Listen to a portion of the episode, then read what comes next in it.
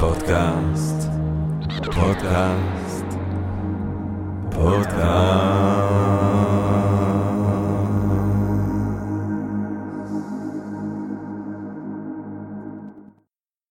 טוב, גבירותיי ורבותיי, ברוכות וברוכים הבאים לפודקאסט של Think and Ring Different, פודקאסט למי שאוהב לחשוב ולשתות.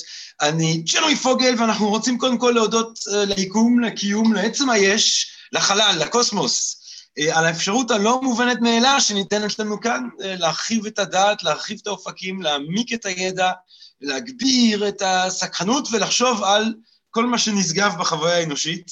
Uh, ואם אנחנו חושבים על הנשגב, ואם אנחנו חושבים על סקרנות, אז אי אפשר שלא לחשוב גם על הנושא שנדבר עליו היום, החלל, גבירותיי ורבותיי. אני מרבה לדבר גם גם על חברנו טאלס, טאלס שנחשב לפילוסוף ולמדען הראשון, ואחד מהסיפורים שמדגימים, כן, שטאלס שחי במאה השישית-חמישית, סליחה, בשביעית-שישית לפני הספירה, אחד מהסיפורים המכוננים על טאלס, הוא סיפור שמתרחש ב-25 במאי 585, קרב האליס, כן, אני כבר דיברתי, אני חושב שאמרתי כבר באחד מהפרקים את הסיפור הזה, שני צבאות נפגשים, מוכנים להפוך שדה תמים לשדה קרב, ואז, כן, eclipse, ואז יש בעצם ליקוי חמה, וכמובן ששני הצבאות והגנרלים לוקחים את ליקוי חמה כאל אות מהאלים, שלא רוצים שילחמו, סולחה הודנה חוזרים הביתה, הסיפור הזה הוא משמעותי מבחינת ההיסטוריה של המדע, כי אומרים על טאלס שהוא ידע לחזות את ליקוי החמה, כן? אומרים על טאלס שהוא ידע בגלל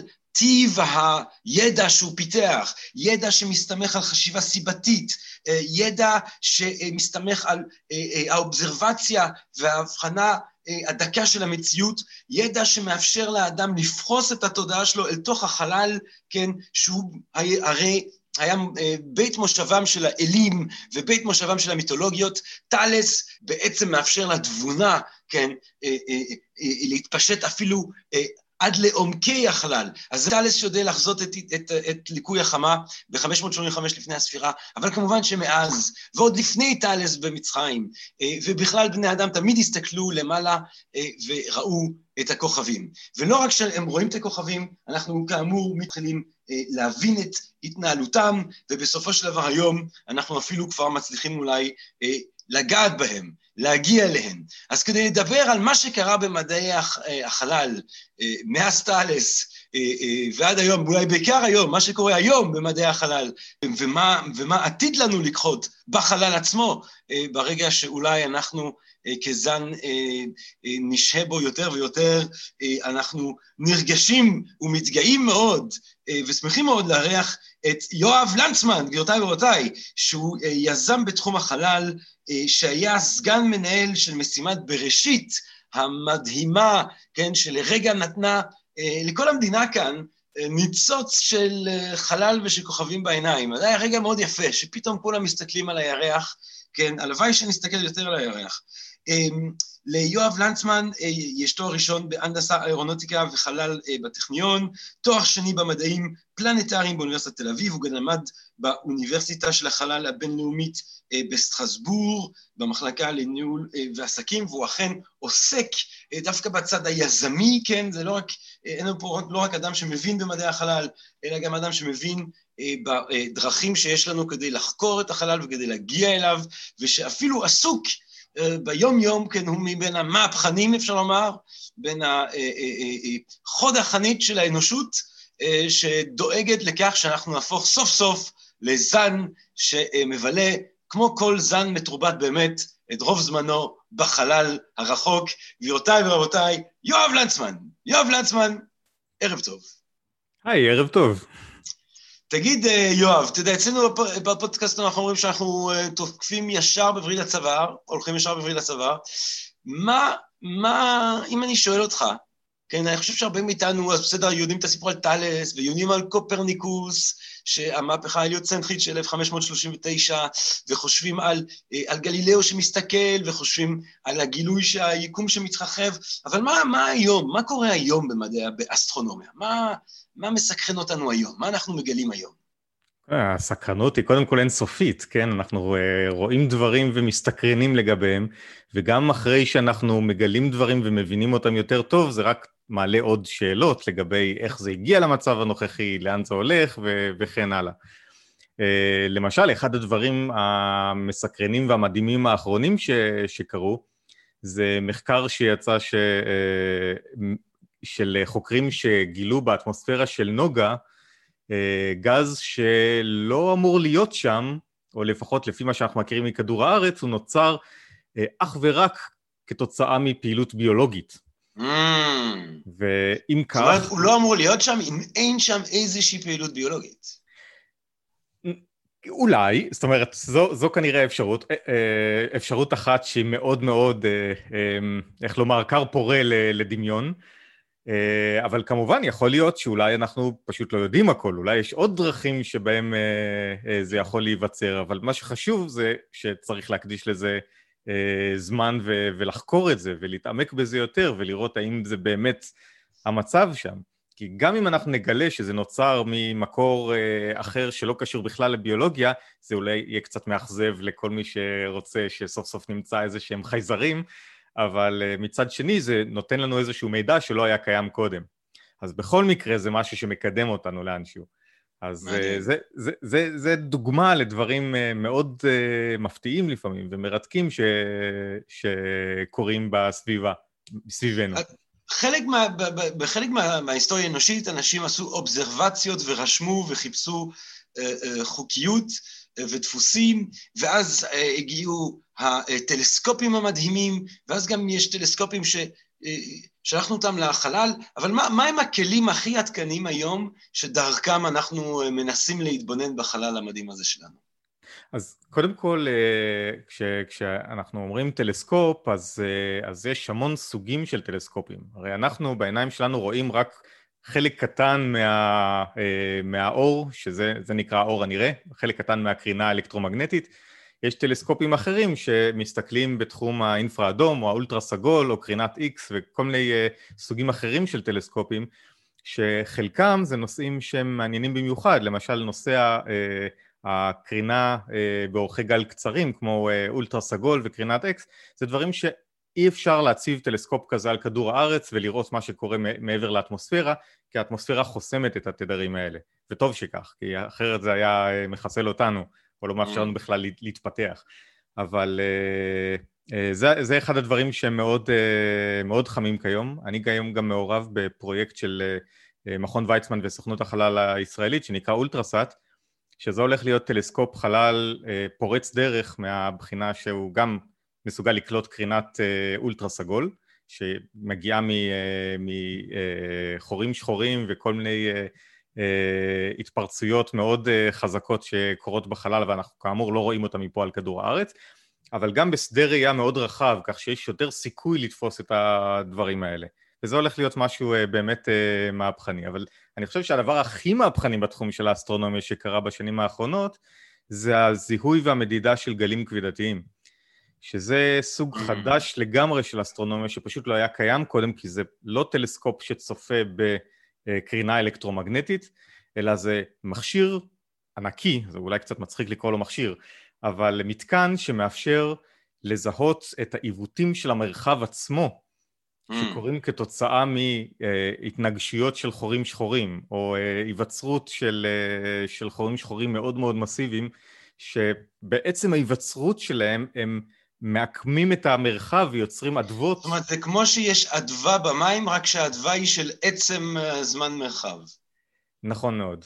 נכון מאוד, ולכן אי אפשר למדוד אותה בדרכים uh, רגילות. אם היה לך סרגל uh, שהוא בדיוק באורך, uh, באורך מטר, הוא גם מתעוות, אבל, ולכן אתה לא תוכל למדוד איתו, אבל יש דבר אחד שלא משנה את האורך שלו, uh, את, ה, את הממדים שלו, וזו uh, מהירות האור, שזה קבוע אוניברסלי. אה, ולכן באמצעות מדידה של המרחק אה, אה, שהאור עובר, או שהזמן שלוקח לו לעבור מרחק מסוים בזמן שהאדוות האלה חולפות דרך המכשיר הזה, אפשר למדוד את השינויים האלה, ומדובר על שינויים זערוריים. זאת אומרת, גם, גם ה, אפילו הגלים הגרביטוציונליים לא משפיעים על מהירות האור בין שתי נקודות שבה הגלים עוברים? נכון, נכון. זה משפיע על המרחב, אבל האור נשאר באותה מהירות. אה, ו, אה, ולכן, אה, ולכן זה מאפשר לעשות את המדידה הזו, אבל רק זו נקודה שהיא מאוד חשובה, כי, כי היא מאוד מרשימה ביכולת שלנו בכלל לעשות את המדידה הזו. כל השינויים שאנחנו מדברים עליהם הם בסדרי גודל של, של שברירי אחוז של הגודל של פרוטון. זאת. אומרת, זה, זה ממדים שקשה לנו אפילו לדמיין אותם. אה, וזה כל השינויים שאנחנו רואים כתוצאה מהאירועים הכי אלימים ש, שקיימים ביקום. אה, עד שמגיעים לפה ואנחנו מזהים אותם גם כן, זה דבר, אנחנו מזהים דברים שקרו לפני מיליארד שנה אה, ואנחנו, ו, ובמרחק של מיליארד שנות אור מאיתנו, אז לוקח זמן עד שהאדוות האלה מגיעות אלינו, אבל עצם זה שאנחנו היצורים האנושיים הפרימיטיביים שכמותנו מצליחים למדוד את הדבר הזה, זה מרומם נפש, זה דבר נפלא. מרומם נפש לגמרי, לחלוטין. זה מרהיב, זה כן. מטורף.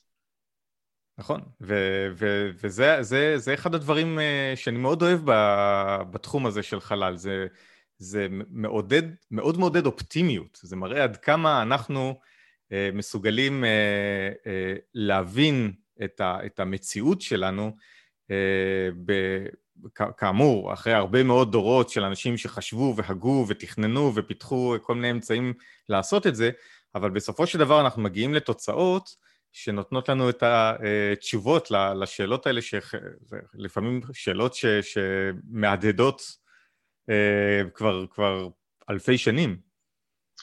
כן, אתה, ומה אתה אומר לאנשים שאומרים שהעיסוק בחלל כמעט אינסופי ובטווחים של מיליארדי שנים גורם להם להרגיש תחושה של חוסר משמעות ושל קטנות ואפילו זה- לחץ? מצד אחד אני, אני מבין ומזדהה עם זה, כשאתה, אפילו כשאתה נמצא במדבר בלילה ומסתכל על השמיים ורואה את כל הכוכבים האלה שבדרך כלל אנחנו לא רואים אותם, בטח לא מהעיר, אה, זה גם גורם את התחושה הזו, אבל מצד שני, עצם זה שאנחנו מסוגלים לחשוב ולדמיין ול- ולבנות וכל מיני מכשירים שילמדו אותנו עוד דברים על זה, אה, זה לדעתי נותן את התחושה ההפוכה. זה מראה Mm. עד כמה אנחנו מסוגלים בכוחות עצמנו אה, להגיע להישגים מאוד מאוד מרשימים. אז זה מעודד, מעודד אופטימיות, אני חושב, של, אה, של איזושהי איזה גם- דברים אנחנו נוכל איזושהי להשיג בעתיד. תחושה של אינטימיות תודעתית עם היקום, איזשהו משהו כזה שאנחנו, והי- עצם הרעיון שאנחנו מצליחים להבין את הדבר המדהים הזה, הוא, הוא, הוא מרגש. יש בו משהו נכון. שגם גורם לך להרגיש חלק, אתה חלק מהאינסוף הזה. אנ- אנחנו חלק מהיקום, כמו, ש, כמו שאומרים, אנחנו... אה, אה, אנחנו נוטים לשכוח את זה, אתה יודע? אנשים לוקחים את זה כמובן מאליו. אנחנו, אה, כמו שנאמר, החומרים ש, ש, שמהם אנחנו עשויים, זה חומרים שנוצרו ב, בליבות של, אה, של כוכבים ו, ונפוצו כשהכוכבים האלה סיימו את חייהם והתפוצצו. ו- והנה אנחנו. אנחנו כאן, עם, ה, עם הסידן והזרחן והחנקן ש, שבגוף שלנו, זה לא נוצר בשום מקום אחר, זה נוצר בליבות של כוכבים. מדהים. מרגש. טוב, בוא נדע, אם כבר אנחנו מדברים על, על מרגש, בוא נדבר קצת, אה, זה לא מסווג או משהו? אפשר לשאול אותך קצת על, אה, על הרפתקת בראשית? לא, מסווג זה לא. אה, סבבה. אז מה, מה, אז מה קרה? מה קרה עם בראשית? כמעט, אה, זה היה, זה היה מדהים, א', כאילו, הגענו לירח, אבל מה, מה קרה, מה הסתבך? אה, קודם כל, זה... זה- מה דברים- הצליח? זה הצלחה, זה קודם כל הצלחה, אני מצטער על השאלה הלא יפה, זה הצלחה. מה לא, לא, לא, הצליח? אני- אני. אני, אני, אני מקבל את זה לחלוטין, אנחנו, זה, וזו חלק מהתשובה גם, אנחנו הצלחנו הרבה מאוד בלהגיע לשם, בשלב ש, שהגענו לשם, כנגד המון המון המון תקלות ו, ובעיות שהיו לנו קודם. זה היה, אה, זה היה, זה היה מסע של, של שבעה שבועות, שכל הדרך הזו אנחנו נלחמנו בשביל אה, לדאוג שדברים יעבדו המסע כמו של שצריך. השבע שבועות זה השבע שבועות, זה, זה, זה זמן הטיסה? כן. זה הזמן שלקח לנו עד, עד הזמן שהגיע הזמן לנחות. אז בוא, בוא נעשה את זה מההתחלה. מה, מה צריך, מה צריך ש... מה, מה, איזה סוג של דברים, אתה יודע, כמובן שזו רשימה מאוד גדולה, אבל איזה סוג של דברים אתה צריך לעשות כדי שחבר קטן כזה אה, אמור להספיק להגיע ולנחות על הירח? אז uh, אני אשים בצד כרגע את האתגר של לגייס כסף, למשל, שזה אולי אחד האתגרים הכי גדולים שהיו פה, אבל. כן. לרגע נזניח אותו. Mm-hmm. צריך לתכנן uh, חללית שגם תהיה מספיק קטנה, גם, גם מש, משיקולים כלכליים, אבל גם בגלל שאתה משלם על כל קילוגרם שאתה מעלה לחלל. כי כן. בסופו של דבר, הטיל שמשגר אותך לחלל, אה, צריך אה, להרים את המשקל הזה כנגד כוח המשיכה של כדור הארץ, ועל כל קילוגרם אתה משלם. ולכן אה, הדברים האלה מאוד, מאוד יקרים. דבר נוסף, אתה לא יכול להשתמש בכל חתיכת חומרה שאתה משתמש בה על כדור הארץ לטלפון סלולרי או לאיזשהו מחשב או דברים כאלה, אתה צריך דברים שיהיו עמידים בקרינה, כי בחלל אנחנו לא מוגנים מפני, מפני הקרינה של השמש ושל החלל החיצון כמו פה על כדור הארץ, ואנחנו uh, צריכים להיות מוגנים פני טמפרטורות מאוד קיצוניות, גם חם מאוד וגם קר מאוד, ו- ועוד כל מיני דברים כאלה ש- שגורמים לזה ש- שהעסק הזה מאוד מורכב. ואת כל העסק הזה היה צריך גם לבנות בזמן יחסית קצר, uh, ולדאוג ש- שהכל יעבוד כמו שצריך, וכל המחשבים ידברו אחד עם השני, ונוכל uh, לבנות חללית מתפקדת. וזה מה שעשינו. אבל בתור, גם בתור מי ש, שהיה כבר בפרויקטי חלל קודמים, אה, אני מכיר את זה שברגע שדברים מגיעים לחלל, הם לא מתנהגים בדיוק by the book. יש, יש כל מיני שינויים, כי אתה לא יכול לבדוק אותם פה על כדור הארץ, ועושים להם המון בדיקות, אתה לא יכול לבדוק אותם בדיוק בתנאים של החלל. זה אף פעם לא בדיוק אותו דבר, אז יש הפתעות, וצריך להיות מוכנים להם. והאם ההפתעות האלה התחילו, התחילו יחסית מהר? התחילו עוד לפני שהתנתקנו מהטיל, למעשה.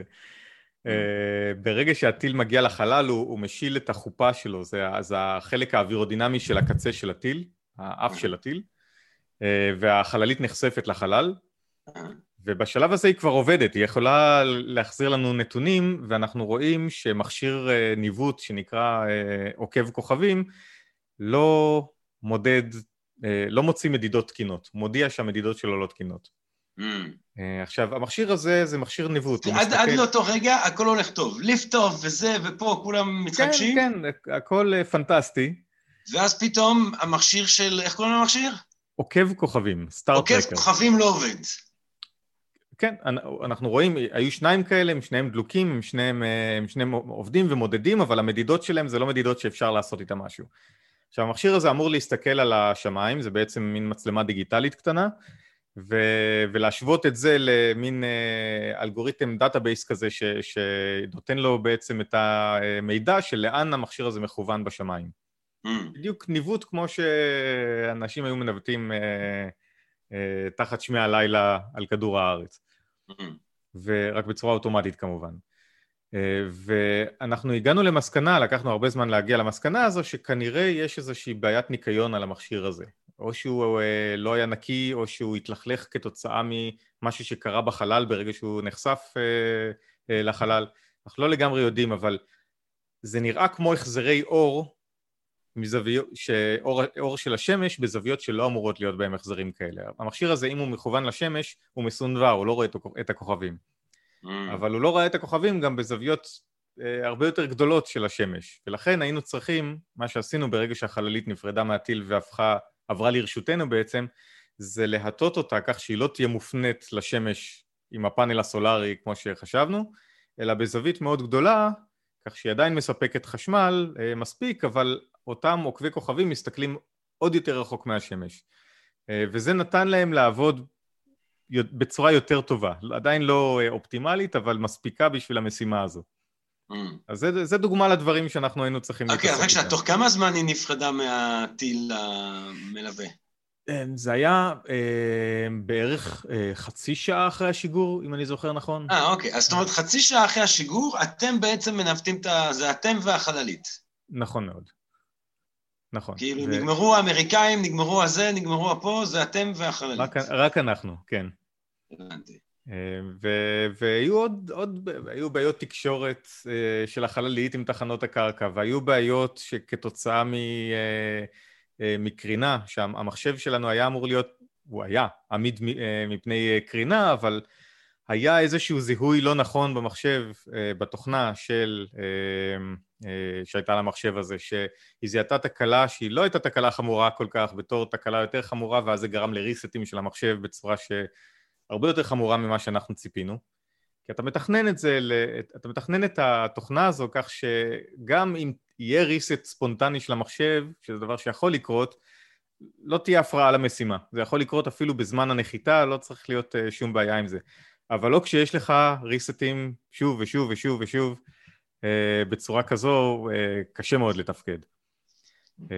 אז כל פעם שהחללית עברה קרוב לכדור הארץ, היא עוברת דרך אזור שיש בו הרבה חלקיקים טעונים שכלואים בשדה המגנטי של כדור הארץ, ואז היא חוטפת שטף קרינה כזה, וזה גורם לה לריסטים של המחשב. Mm. לא, לא בניתם על זה. לא תכננו לדבר כזה, אף אחד לא מתכנן לדבר כזה, אתה מתכנן לזה שאתה תהיה מוגן מפני זה. אבל uh, זה, שוב, זה משהו שאי אפשר לבדוק פה על כדור הארץ, אתה לא יכול uh, להקרין אותה. מה היית, כאילו אם היית, אתה יודע, אם היה לך, אתה יודע, בטח שם אתה יושב, אם רק היית יכול שנייה להגיע ולהוסיף איזה, היית יכול להוסיף איזה משהו יחסית בקטנה כדי לפתור בעיה כזאת? היינו יכולים לשנות את התוכנה, לעשות תיקונים של התוכנה, ולמעשה זה מה שעשינו גם, אנחנו טענו פאצ'ים לתוכנה, אה, לא הייתה לנו יכולת, וזה אולי משהו שאפשר היה לשנות בדיעבד אם היינו יודעים את זה מראש, לא הייתה לנו יכולת לטעון תוכנה חדשה מתוקנת. Mm. אבל כן יכולנו אה, לטעון פאצ'ים, שזה בעצם מין, אה, בדיוק כמו השם של זה, מין טלאי כזה, לתקן איזשהו כן. פרמטר איפשהו, ולדאוג לזה ש, שדברים אה, אה, יעבדו יותר טוב. אבל היה עם זה, אה, הייתה לזה נקודת תורפה, שכל פעם שאתה עובר reset, התוכנה המקורית עולה, ואתה צריך mm. לטעון אותה מחדש. אז mm. אה, זה היה, אה, זה, זה היה אה, תהליך מאוד מסורבל של כל, כל פעם לחכות לזה שזה יקרה, לפחות הבנו מתי זה הולך לקרות וידענו לחכות לזה, ואז לטעון שוב את כל הפאצ'ים האלה ש, שיתקנו את מה, ש, את, את מה שנמחק אחרי הריסט האחרון. Mm. אבל טוב, אז עם, ה, עם הפאצ'ים ועם הטלאים ועם הזה ועם הפה, עדיין אנחנו מתקרבים לירח. נכון. עדיין אנחנו עדיין, מצליחים לבטל... כאילו, אתם, אתם עדיין חושבים, אוקיי, קשוח, אבל אנחנו... we're on our way. כן, הגענו עד פה, אז אנחנו ממשיכים עם כל ה... עם מה, ש... כן. עם מה שיש לנו. עכשיו, עשינו כמה... ומה, ומה, איך, מה, מה, מה קורה כשהם מתחילים להתקרב לירח? אה, זה מתחיל להיות מאוד מרגש. אנחנו אה, מתחילים להרגיש את זה, אתה יודע... זה, זה... שנייה, זה היה אחרי כמה, אחרי כמה זמן אתה כזה מתחיל להתקרב? אה, למעשה כל הזמן, אבל אנחנו כל פעם מגביהים את המסלול שלנו, אנחנו מקיפים את כדור הארץ וכל פעם מגביהים את המסלול שלנו עוד ועוד. Mm. תהליך שלקח בסופו של דבר שישה שבועות. Mm. כשהשבוע האחרון זה היה הקפה שמגיעה עד המרחק של הירח מכדור הארץ, ואז חוזרים חזרה, כל המסלול הזה לוקח שבוע. כן. אוקיי? Okay, ואז, ואז שוב חוזרים חזרה לאיפה שהירח, אה, לגובה של הירח, אבל אז הירח כבר נמצא שם. כן. Okay, אוקיי? הכל צריך להיות מתוזמן בצורה מאוד מאוד מאוד מדויקת. כן. ואז אנחנו חולפים ליד הירח, ואז צריך לעשות תמרון שהוא התמרון ה, אה, הכי קריטי במשימה הזה, הזו, למעט הנחיתה עצמה, זה נקרא אה, תמרון לכידת ירח. שזה שם קצת מטעה, כי זה לא אנחנו לוכדים את הירח, זה הירח לוכד אותנו. אנחנו mm. צריכים להאט את המהירות של החללית בצורה mm. כזו שהכוח משיכה של הירח יתפוס אותנו להתחיל להקיף אותו. ואז אנחנו כלואים בכוח המשיכה של הירח ולא חוזרים יותר לכדור הארץ. אז התמרון הזה חייב להתבצע וחייב להתבצע במלואו, כי אם הוא לא מתבצע בזמן או לא מתבצע במלואו, החללית פשוט תחלוף ליד הירח וכוח המשיכה של הירח יסיט את המסלול שלה בצורה כזו שהיא בסבירות גבוהה תגיע למסלול סביב השמש בכלל. תהפוך mm. להיות כמו עוד פלנטה. אוקיי? Okay? אז, אה, ומשם אין, אין דרך חזרה יותר. אז, mm. אז זה היה מאוד חשוב ש, שהתמרון הזה אה, יעבוד כמו שצריך, ואנחנו הכנו הכל, והכנו תוכנית גיבוי ותוכנית גיבוי לתוכנית גיבוי, ועשינו חזרות על הכל, ובדקנו את הכל בסימולטורים ובמעבדה, ולראות שהכל עובד בדיוק כמו שאנחנו מצפים. היינו מוכנים להמון סוגים של תרחישים שיכולים לקרות, ובסוף זה עבר חלק. היה תמרון okay, מפתיע לטובה. מתי זה היה, התמרון הזה? זה היה אה, שישה שבועות מהשיגור, זה היה בארבעה באפריל אה, 2019. אה, ומה מה, מה בדיוק, מה בדיוק קרה שם? מה בדיוק עשיתם שם? אה, הפעלנו את המנוע הגדול של החללית בשביל להאט את המהירות של החללית אה, יחסית לירח. מה, זה היה ביום או בלילה פה בישראל? האמת שאני כבר לא זוכר, בשבילי זה לא, לא היה כזה הבדל, אני הייתי בחדר בקרה שם כל הזמן. היית, מה, מה, אשכרה היית שם כל הזמן? כמעט כל הזמן.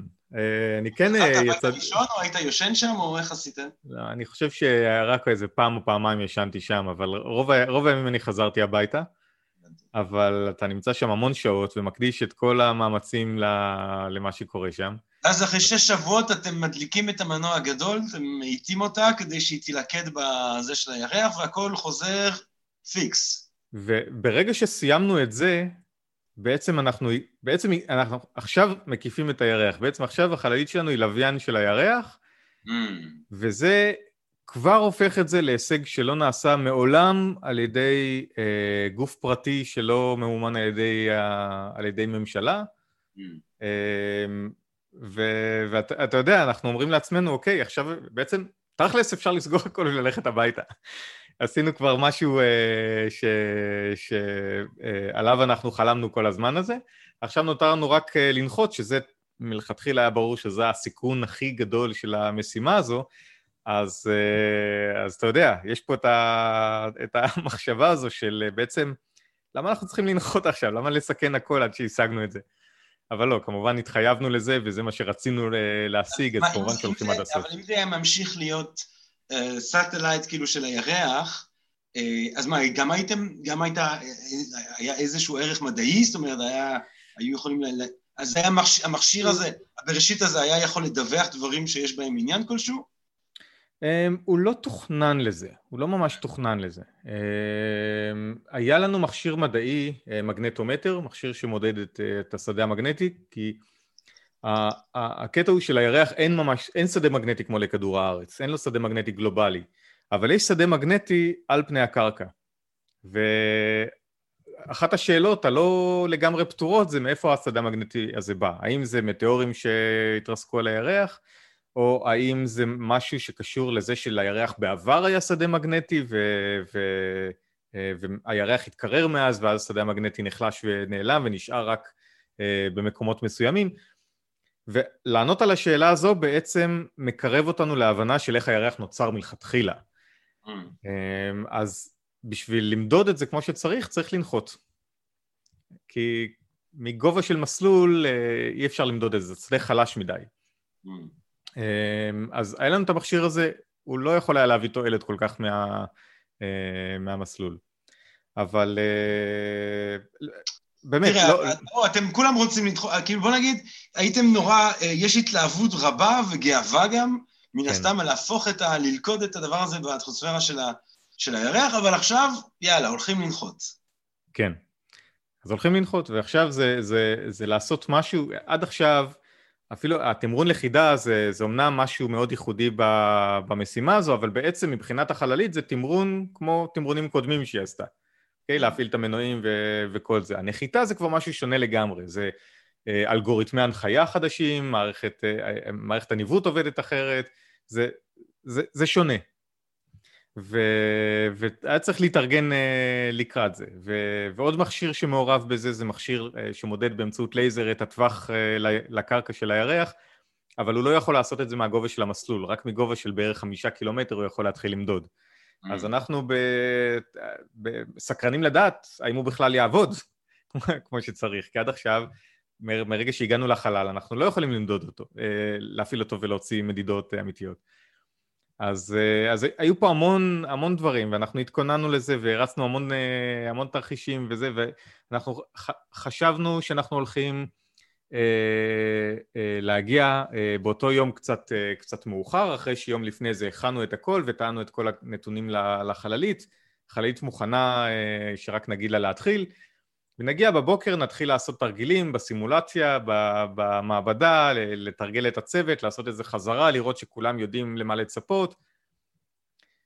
ומאותו רגע בעצם דברים התחילו אה, להשתבש. אנחנו, אני הלכתי באותו, אה, באותו לילה, הלכתי הביתה אה, לישון, ובאמצע הלילה מתקשרים אליי להגיד שהחללית לאט לאט מתרחקת מהשמש. זאת אומרת, יש לה פאנל סולארי שמופנה, היה, היה במקור אמור להיות מופנה לשמש, אבל כמו שאמרתי קודם, בגלל העוקבי כוכבים אנחנו כן, הסטנו כן. אותו לזווית של בערך 30 מעלות מהשמש, אומרים לי שהחללית לאט לאט מתחילה לנטות ל-40 מעלות, 41 מעלות, 42 מעלות.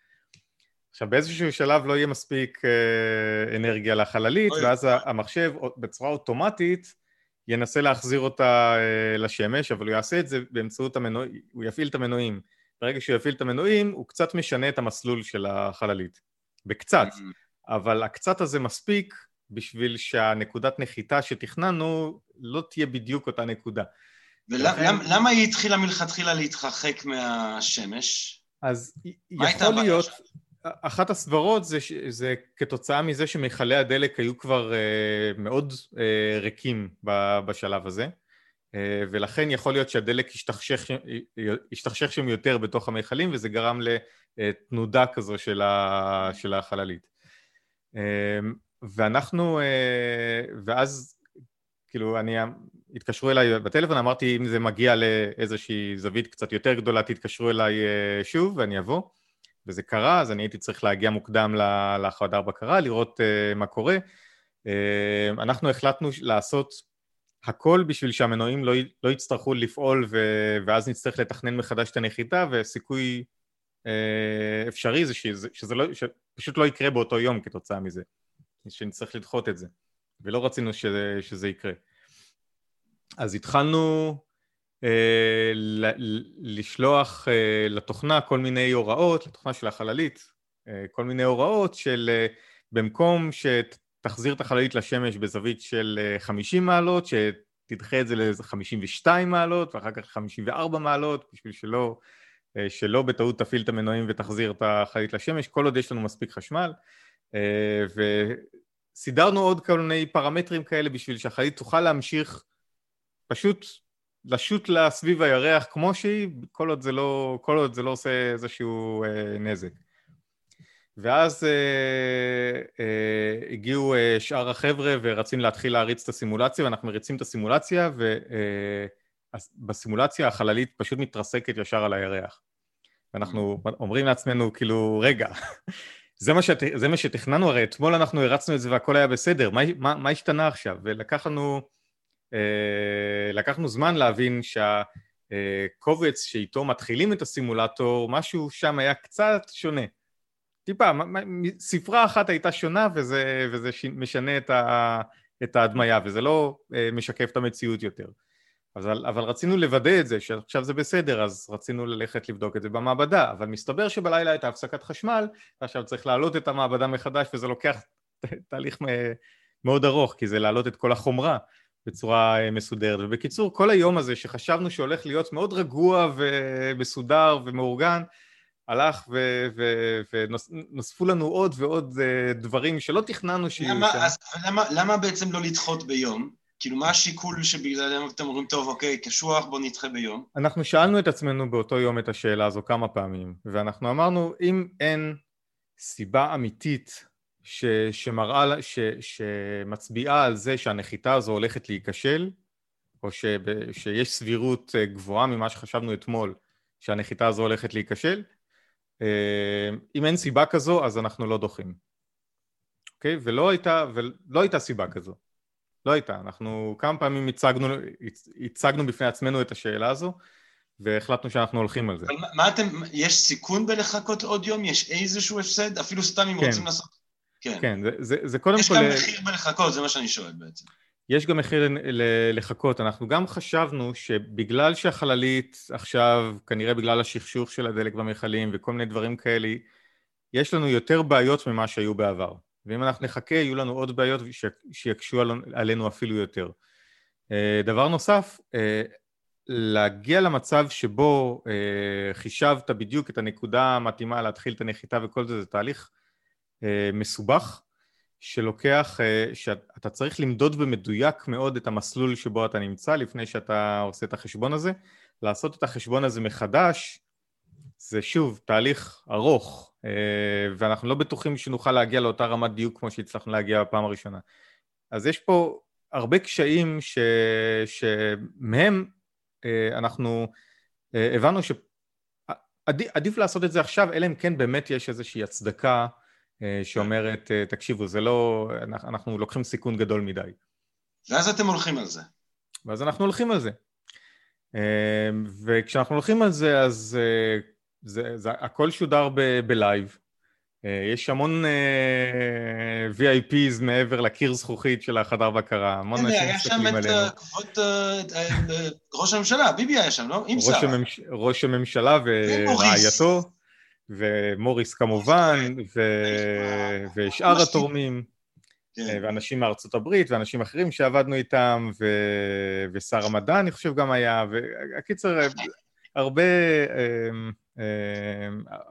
הרבה אנשים, הרבה אווירה של, של חשיבות, והכל עובד חלק, הכל בהתחלה הולך בצורה מאוד מאוד מדויקת, בדיוק כמו שאנחנו ציפינו, אה, לא היה שום דבר שנראה בעייתי, עד, ש, אה, עד שפתאום, ב, ב, ב, התחלנו את הנחיתה מגובה של 25 קילומטר, אנחנו עכשיו בגובה של בערך 13 קילומטר, פתאום אחד החיישני אה, ניווט נכבה. אוי. עכשיו, יש לנו שניים כאלה, וזה חיישן שהוא חיוני, ו... אבל אנחנו יכולים לעבוד גם עם אחד, זה לא, זה לא תקלה נוראית. ואנחנו לא יודעים למה... למה... אנחנו לא יודעים אה, למה. אין לנו שום מושג למה. אמ, אין שום דבר שאפשר לנסות, לנסות להדליק, זה שום דבר. או, זהו, אז זה בדיוק העניין. מה שאנחנו יודעים זה שהתוכנה כיבתה אותו, התוכנה מכבה, אה, מכבה את החיישן הזה אם הוא מפסיק לדווח, או אם הוא מדווח אה, נתונים אה, מאוד שגויים, משהו כזה. אז היא מכבה אותו. ואז אנחנו אמרנו שאולי כדאי לנסות להפעיל אותו. כי אז אנחנו, קודם כל אנחנו נדע האם הוא מת לגמרי או, ש... או שאפשר להפעיל אותו, כי הפעלנו את המכשירים האלה בעבר כל, בכל מהלך המשימה, לא הייתה, לא, לא היה לנו שום חשש מהעניין הזה. אה, דבר שני, אנחנו חששנו שאולי יקרה גם משהו, אולי כתוצאה מאותו גורם, למדיד השני, ואז אנחנו באמת בבעיה. אז אנחנו uh, שלחנו פקודה להדליק את החיישן הזה. מה שלא ידענו זה שהפקודה הזאת תתחיל שרשרת של אירועים שתביא אותנו להתרסקות בסופו של דבר. זאת אומרת, אם לא היינו שולחים את הפקודה הזו, יכול, יכול להיות, אני לא יודע להעריך את הסיכויים פה, אבל יכול להיות שהכל היה מסתיים בשלום והייתה לנו חללית ישראלית שלמה על, ה... על הירח. אבל החלטנו לקחת את ה... קיבלנו את ההחלטה להדליק את החיישן הזה. ומה שאנחנו אה, לא ידענו זה כשאנחנו, שספציפית בשלב הזה בנחיתה, אם אתה מדליק את החיישן הזה, אז התוכנה מחכה שהחיישן הזה יידלק ו- ויחזיר נתונים, בזמן הזה היא לא קוראת נתונים מהחיישן השני. Mm.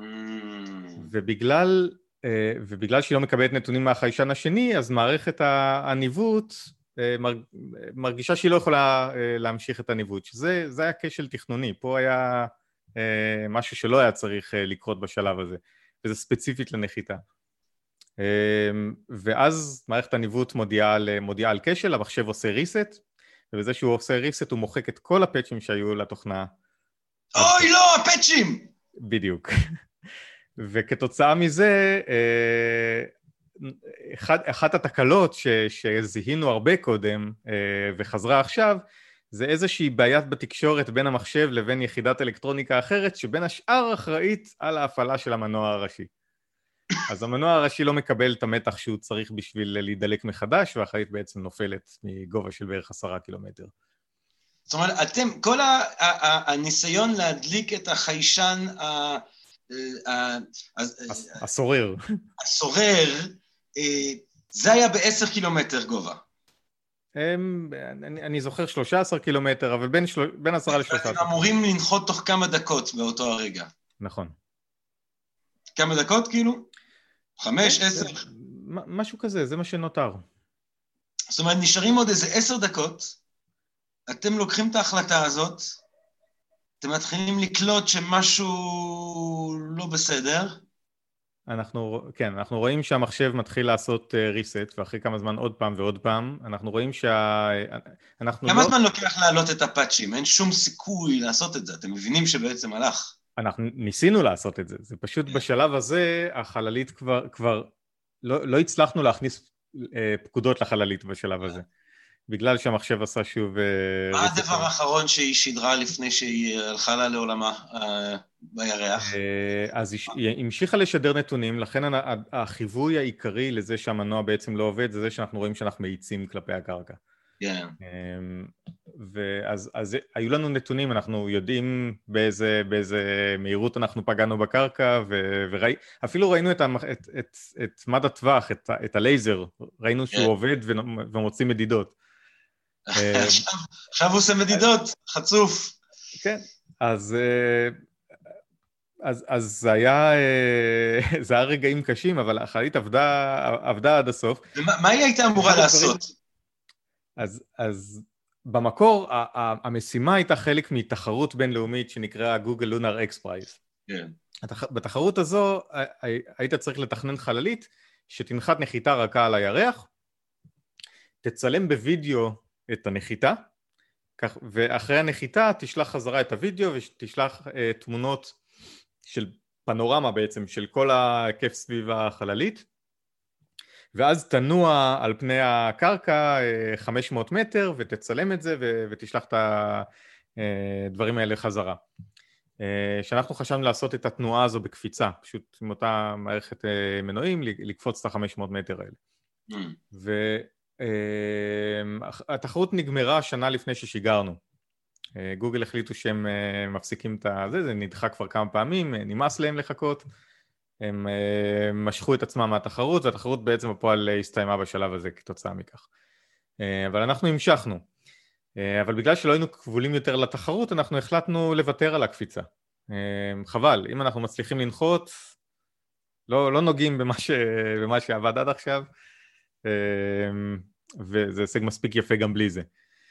אבל אה, אנחנו, אה, אחד הדברים שאנחנו החלטנו כבר בשלב הרבה יותר מוקדם, זה שבגלל שהנחיתה זה החלק הכי מסוכן, אה, אז אנחנו חייבים לשדר תמונות, לצלם תמונות ולשדר אותן חזרה לכדור הארץ, תוך כדי הנחיתה. Mm. ואחד הדברים ש... ש... ז... ו...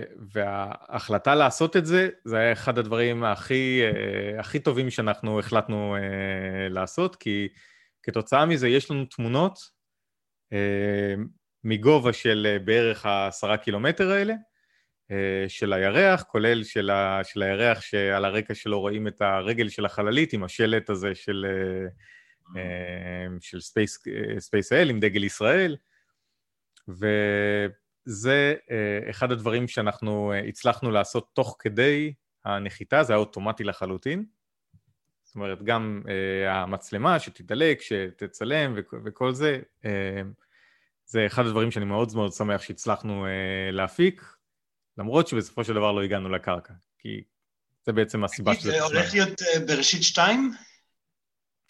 אומרים שכן, אני לא עובד ב SpaceIL יותר, אז אני לא אה, אה, מחובר באופן ישיר לידיעות האלה, אבל ממה שאני שומע כבר אה, עשו גיוס ראשוני בשביל שאפשר יהיה להתחיל לעבוד על זה, אז אה, אני מק... מאוד מקווה שיהיה, ושהם יעשו משהו אפילו יותר נועז ממה שאנחנו אה, עשינו במשימה באופן הראשונה. כללי, אם אנחנו מדברים על נועז, אם אנחנו מדברים על חדשני, על מה שחדש, טוב, אה, לא רק במדעי החלל, אנחנו מדברים בעיקר, ממש אשכרה כבר באכלוס של החלל על ידי חפצים אנושיים, בסוף בני אדם, אז חייבים לזרוק איזה מילה על אה, כל הטירוף הזה שאילון מאסק אה, מריץ, נכון? זאת אומרת, זה באמת דבר שאחרי המאה ה-20, שהוא המאה שבו התחלנו בעצם את אה, חקירת החלל, שהוא היה עיסוק ממשלתי, פתאום באה איזושהי דמות, אילון מאסק, שהוא לוקח על עצמו ועל כתפיו הפרטיים, SpaceX, לאכלס את החלל, הוא רוצה לעשות אה, התנחלות במאדים, אבל בינתיים הוא עושה כל מיני דברים מדהימים אחרים. מה, מה הדעה שלך על האיש, על, המפעל, הפועל, על פועלו, ועל זה שבעצם אנשים פרטיים וחברות פרטיות הם, הם בעצם חוד החנית של uh, הכפתקת החלל האנושית בשלב הזה שלנו? אוקיי. Okay. Uh, אני uh, חייב להגיד שאני קצת אמביוולנטי לגבי העניין הזה. Uh, הוא מעורר, כל... כן. הוא מעורר אמביוולנטיות משום מה. Uh, כן, כי מצד אחד, אני מאוד שמח שהמיזם שלו קיים, שהוא קיים, ש... כי, כי הוא, הוא עשה משהו שלא היה, לא בטוח שהיה קורה בלעדיו, אני לא יודע אם הוא היה קורה בלעדיו. צריך אה, מישהו עם קצת טירוף בשביל, אה, והרבה כסף, אה, ומישהו חסר פחד בשביל אה, לעשות דבר כזה. קראו לו משוגע בהתחלה, על הרעיון שלו בכלל אה, להתחיל להקים חברה של, אה, של שיגורים מסחריים לחלל. כי יש כבר, יש כבר חברות אה, ממשלתיות שמשגרות דברים לחלל, למה להיכנס לזה? כל המומחים כבר נמצאים אצלהם, הם עושים את זה כבר שנים, באמינות לא רעה בכלל. בשביל מה? איפה, איזה שוק יהיה לזה בכלל? ו... אבל, אבל זה איש עם חזון, הוא מסתכל הרבה קדימה, הוא מבין שזה דברים שצריכים לקרות, והוא שינה לגמרי את התעשייה מהבחינה הזו. מחיר השיגורים צנח בצורה פרועה לחלוטין. אחד הדברים שהוא, אה, שהוא סיפר זה שהוא דיבר עם המון מומחים, קרא המון, וניסה להבין למה עולה כל כך הרבה לשגר לחלל, והוא אמר, הוא עשה את הסכום של כל החומרים שצריך בשביל לבנות טיל, והזמני עבודה, ואתה יודע, פשוט ניסה להרכיב איך מגיעים בכלל למחיר של השיגור, והוא לא הגיע למחיר הזה, הוא לא... בעצם חשף את זה ש, שהמחירי שיגור הזה זה, זה משהו שהוא, אתה יודע, כמו קרטל. זה, זה mm. מחירים מוגזמים, פשוט כי אפשר, וכולם מסכימים לזה פשוט, כי הם לא מכירים שום דבר אחר. והוא הוכיח שאפשר לעשות את זה, ולא רק שאפשר לעשות את זה, אפשר גם להתחיל להשתמש בטילים באופן רב פעמי, שזה משהו שנאס"א כבר חשבו על זה בשנות ה-60, אבל ירדו מזה די מהר, זה לא נחשב משהו מעשי, אה, והוא הוכיח שאפשר לעשות את זה עם הטכנולוגיה של היום, למה לא? הרי רוב המחיר של הטיל זה השלב הראשון, מערכת הדלק והמנועים שלו, זה החלק הכי יקר בכל הטיל. אז אם אתה מסוגל להחזיר את זה חזרה, להנחית אותו חזרה, אפילו שאתה משלם קצת בדלק, כי זה דלק שלא משמש להטסה לחלל, זה דלק שמשמש להחזיר את השלב הראשון לחזרה לכדור הארץ, ואתה יכול להשתמש בו מחדש, אתה חוסך הון תועפות. וכמו שהוא אמר את זה, אין שום סיבה ש, שזה כמו שאתה... זרוק אה, את המטוס אחרי טיסה אחת. כן, או את המכונית, או, או כל כלי רכב אחר. אין שום סיבה לעשות את זה אם יש לך דרך אה, להשתמש בו מחדש. והנה, יש דרך להשתמש בו מחדש. אז זה שינה את העולם. ומה, ובכל זאת, מה האמביוולנטיות? האמביוולנטיות מגיעה מזה ש... אה, זה, איפשהו זה מרגיש כאילו אה, המחשבה שלו זה שברגע, בגלל שהוא הצליח לעשות דברים שאחרים לא הצליחו לעשות, אז זה נותן לו את הרשות לעשות אה, הכל. כמו למשל אה, לשלוח את המכונית שלו למסלול סביב השמש, אה, אה, מסלול שמגיע... מה מפריע לך בזה? סתם שזה כאילו קצת אה, היברידית, היבריס. זה, זה, זה לא מפריע, כן, קצת, כי יש בזה, מצד אחד זה היה נורא מגניב. אני לא, כן. אני לא מתפנים שלו, אני נורא התלהבתי מזה, וזה נתן תמונות מגניבות, ו, וזה, וזה היה אה, מהלך... ככה הוא כאילו, כן, הוא, אתה אומר, למה לא שלחת איזה משהו שמועיל לאנושות, כאילו? כן, כן, כי, כי יש בזה איזה מין משהו שהוא קצת התרברבות כזו, של uh, תראו מה אני יכול לעשות, ולמרות uh, שאין בזה באמת תועלת uh, אמיתית. ודבר שני, אפשר להסתכל על מה שהיה איזה משהו שהוא אמר לאחרונה לגבי זה ש... שהוא יגיע למאדים והחברה שתהיה על מאדים תוכל לעשות מה שהיא רוצה והיא לא כפופה לחוקי כדור הארץ, שזה לא נכון. וזאת אומרת, יש, יש אמנות בינלאומיות ויש הגדרות של מה אתה יכול לעשות ומה אתה לא יכול לעשות. יש המון... תראה, אבל כמובן שאם בקבוצת המתנחלים הראשונית על מאדים, אם הם אה, יחד יחליטו שהם אה, לא פועלים בהתאם לאיזשהו סוג של הסכמה שאיתם יצאו, אתה יודע, יהיה מאוד קשה למשטר את זה בהתחלה. נכון, אבל יש פה שני, יש פה שני דברים חשובים, uh, שהכל קשור ל, uh, לאמנה בינלאומית שנקראת אמנת החלל החיצון משנת 67, ש... כל, כמעט כל המדינות שהיו אה, אה, חתומות עליהן, כל המדינות שעוסקות בחלל חתומות עליהן, ו, ושני דברים מתוך האמנה הזו חשובים לעניין הזה. דבר אחד, מאדים או שום שטח על מאדים לא יכול להיות שייך לאף אחד. זאת אומרת, אה, הם יכולים לנחות איפה שהם רוצים, לא יכולים להכריז שזה שלהם. והדבר השני זה שמי ששיגר אותם, המדינה שמהם הם שוגרו, המדינה שבהם חברת SpaceX רשומה, המדינה אחראית לזה. וזה דבר נורא נורא חזק. זה אומר שבשביל שהם יוכלו לטוס למאדים, ממשלת ארצות הברית במקרה הזה צריכה לאשר שהיא מרשה להם לעשות את זה. Mm. ואם הם הולכים לעשות, הולכים לשם באיזושהי כוונה אה, לעשות משהו אה, שסותר את, ה, את החוקים שלנו, אז, אה, אז ממשלת ארצות הברית אחראית לזה. אוקיי? ואז היא יכולה אה, או להפעיל איזה שהן סנקציות מראש ולדרוש מהם שיעמדו בכללים האלה, או לשאת באפשרות ש, שהם, אה, שהם אחראים משפטית לכל, אה, לכל עבירות, כל העבירות שיעשו במקומות האלה. Mm. וזה דבר שהוא לחלוטין בעל משמעות, צריך להתייחס אליו. עכשיו, זה לא שיש חוק מאוד ברור לכל מה שקורה בחלל, ממש לא. יש פרצות uh, מאוד גדולות, וזה, וזה הולך להיות uh, מאוד רלוונטי כאשר אנשים למשל יתחילו לעשות כל מיני פעילויות על הירח. Uh, ו, אבל המטרה מאחורי זה, וזה הדבר החשוב, זה למנוע קונפליקטים, למנוע חיכוך. זה, זו הסיבה שהאמנה הזו בכלל נחתמה בשנת 67, מה, כן, זה השיא המלחמה הקרה. כמה קרוב אנחנו בעצם לקחת את הריבים שלנו ואת הקונפליקטים שלנו ואת המחלוקות שלנו סביב אה, חוקים כאלה ואחרים לירח ולמאדים. זאת אומרת, כמה החזון הרי העמוק של אילון מאסק זה, זה, זה בעצם להפוך את הציוויליזציה האנושית, כן, הוא רוצה להיות הקולומבוס של מאדים, נקווה שלא, אה, שבתוצאות פחות שואתיות, כאילו, ממי שהיה אה, לאמריקאים כן. של אז, אבל הוא רוצה לקחת את האנושות, כן, לא רק את ה... אני מקווה שלא רק כמו קולומבוס את, ה, את אירופה, הוא רוצה לקחת את האנושות כולה, להפוך, אותה ל, להפוך אותנו לזן שחי לא רק על כדור הארץ, קודם כל מאדים, וזה בעצם פותח את הצוהר לסטארט-טרק.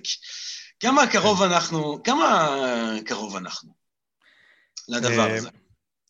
למה אנשים לא מסתובבים בירח כבר בקטנה? טכנולוגית? טכנולוגית אפשר לטעון שכל הטכנולוגיה הרלוונטית כבר פה, כבר, כבר קיימת. עובדה, הנחתנו אנשים על הירח אה, בשלום והחזרנו אותם חזרה, וזה כבר בשנות ה-60 וה-70. אוקיי? אז היום אנחנו אמורים להיות אפילו הרבה יותר טובים מזה. אבל היום אף אחד לא ייקח את הסיכונים שלקחנו, שהם לקחו. בשנות ה-60 וה-70. היום צריך לעשות את הדברים בצורה יותר מסודרת ויותר בטוחה, וגם זה לא חוכמה להגיע לשם, לנעוץ דגל ולחזור חזרה. זה לא משרת שום מטרה אה, ריאלית היום. זה היה מתאים לתקופת המלחמה הקרה, שזה היה אה, לעשות שרירים אה, ולהוכיח, אה, אתה יודע, אה, כן. למי הטכנולוגיה יותר טובה. היום כן. המטרה היא יותר אה, להקים משהו שיחזיק מעמד, שיהיה mm. בר קיימא. וזה דורש לפתח טכנולוגיות שיוכל, שבאמצעותם נוכל לפעול על הירח, אמ, להתקיים על הירח לתקופות ממושכות, אה, להפיק אנרגיה, אה, ליצור רשתות תקשורת, לדעת איך אה, לנווט שם, איך לגדל מזון, אמ, איך להפיק חומרים מהקרקע שנמצאת שם, ואיך לשגר דברים למקומות אחרים. ו- וזה אולי הכוח המניע הכי חזק פה, כי על הירח, ברגע שאנחנו נוכל להקים תעשייה על הירח, שזה כנראה כולל גם אמצעי קריאה, של לכרות uh, את המינרלים שיש שם, להפיק מהם חומרים uh, מסוימים, לעבד אותם לכלים ולמה שצריך, ולשגר אותם uh, לחלל, אם אנחנו נוכל לעשות את כל זה על הירח, בלי תלות בכדור הארץ, יהיה הרבה יותר זול לשגר לוויינים לכדור הארץ מהירח אפילו, יותר מאשר לשגר מכדור הארץ. שזה נשמע קצת אבסורדי, כי החלל ממש קרוב אלינו, אבל uh, זאת אומרת, לא, זה רק במרחק של 100 קילומטר, הלוויינים הנמוכים במרחק של 300 קילומטר, ופה אני אומר שצריך לשגר משהו במרחק של 400 אלף קילומטר. עדיין, מהירח, שיש לו כוח משיכה יותר קטן ואין לו אטמוספירה, הרבה יותר קל לשגר דברים אה, לחלל ולמעשה לכל מערכת השמש. זאת אומרת, הד... כי מאדים קצת, ובגלל אילון מוסק מדברים הרבה על מאדים, האכלוס של מאדים אה, יקרה רק דרך אכלוס מוקדם יותר של הירח. אה, אז יכול להיות שאכלוס זה מילה קצת גדולה לנושא הזה, אבל, אבל אנחנו חייבים ללמוד לעשות כמה דברים על הירח בשביל שאנחנו נהיה, נוכל להגיד בצורה כנה שאנחנו אה, אה, מסוגלים להגיע למאדים ולפעול שם, כי אנחנו לא רוצים שזה יהיה כמו ב... אה, השווית את זה קודם לקולומבוס או להגירה האנושית אה, שהייתה אה, בשלבים יותר מוקדמים בהיסטוריה, רובה לא הצליחה הרי. כן. אני, אני שמעתי פעם את ה... את ה שבמספרים זה בערך 75% אה, מההגירה מאירופה לעולם החדש, נכשלו, הם נכחדו, הם, הם, אפילו חלקם לא, לא יודעים מה קרה להם, הם פשוט הגיעו לאנשהו ואנחנו לא יודעים, הם מצאו את מותם בדרך זו או אחרת ולא הצליחו להתקיים. אנחנו לא רוצים שזה יקרה במאדים, כן? אנחנו רוצים להגיע לשם כשיש לנו את היכולת לשרוד שם אה, ו- ו- ולהתקיים. ונכון שיהיו גם שם הפתעות ודברים שאנחנו לא ציפינו להם מראש, אבל אם אנחנו לא ננסה את זה קודם בסביבה הקרובה שלנו, שזה הירח, ששם, משם להגיע חזרה לכדור הארץ במצב חירום זה עוד הרבה יותר אפשרי, ואתה יכול אה, לדבר עם אנשים מכדור הארץ, אם אתה צריך איזשהו מומחה במשהו, אז אתה יכול לדבר איתו בשיחת אה, אונליין, אתה לא צריך לחכות אה, איזה רבע שעה, עשרים דקות עד שהתקשורת שלך תגיע אליו. אה, דברים הרבה יותר פשוטים. אז ברגע שאנחנו נלמד איך לעשות את הדברים האלה על הירח, אנחנו נהיה הרבה הרבה הרבה יותר מוכנים למאדים. וזה ייקח זמן. במה, במה העיסוקים שלך אה, עוסקים? מאיזה סוג של מיזמים אתה, יואב לנצמן, כאילו בין בני אדם באמת המועטים בעולם שמקדמים את כל הדברים הנפלאים האלה, איך אתה, איך אתה פועל בנידון? אז קודם כל אני שמח אה, אה, להגיד שאני לא אה, יחיד אה, מסוגי ויש קהילה אה, די אה, מכובדת של אנשים בעולם ש, שחושבים... כן, אבל תראה, עדיין. מספרית זה לא, אתה יודע, עדיין מספרית נכון. זה מיוט, כן. נכון. אה, ומה שאני אה, אה, רוצה לעשות זה להיעזר בניסיון שלי ובהבנה שלי של, אה, של סביבת הירח ומה צריך לעשות בשביל להגיע לירח בשביל לקחת חלק בניסיונות שיש עכשיו, בכל העולם דרך אגב, להגיע לירח ולעשות שם דברים שיהיו ברי קיימא ויאפשרו אה, לאנושות אה, להתפתח לכיוון של הירח אה, בנוסף. מה שאני באופן ספציפי עובד עליו עכשיו זה אמצעי ניווט ותצפית של, של לוויינים סביב הירח שיוכלו לספק מידע לנחתות או לחלליות אחרות שיגיעו לשם בהיעדר תשתית אחרת שכרגע קיימת שם. עד היום כל חללית שטסה לירח הייתה צריכה לדאוג לעצמה למערכות תקשורת ו- וניווט ו- ומדידה ו- ומערכות נחיתה ותחבורה, כי היום אין, אין טיסות לירח, אתה צריך להגיע ממסלול סביב כדור הארץ לירח איכשהו. אה, ואת כל הבעיות האלה אה, היית צריך לפתור אתה לבד עם המשימה שלך. אה, הדרך לעשות את זה בצורה שהיא באמת תהיה ברת קיימא ו- ויותר יעילה, זה באמצעות שיתופי פעולה.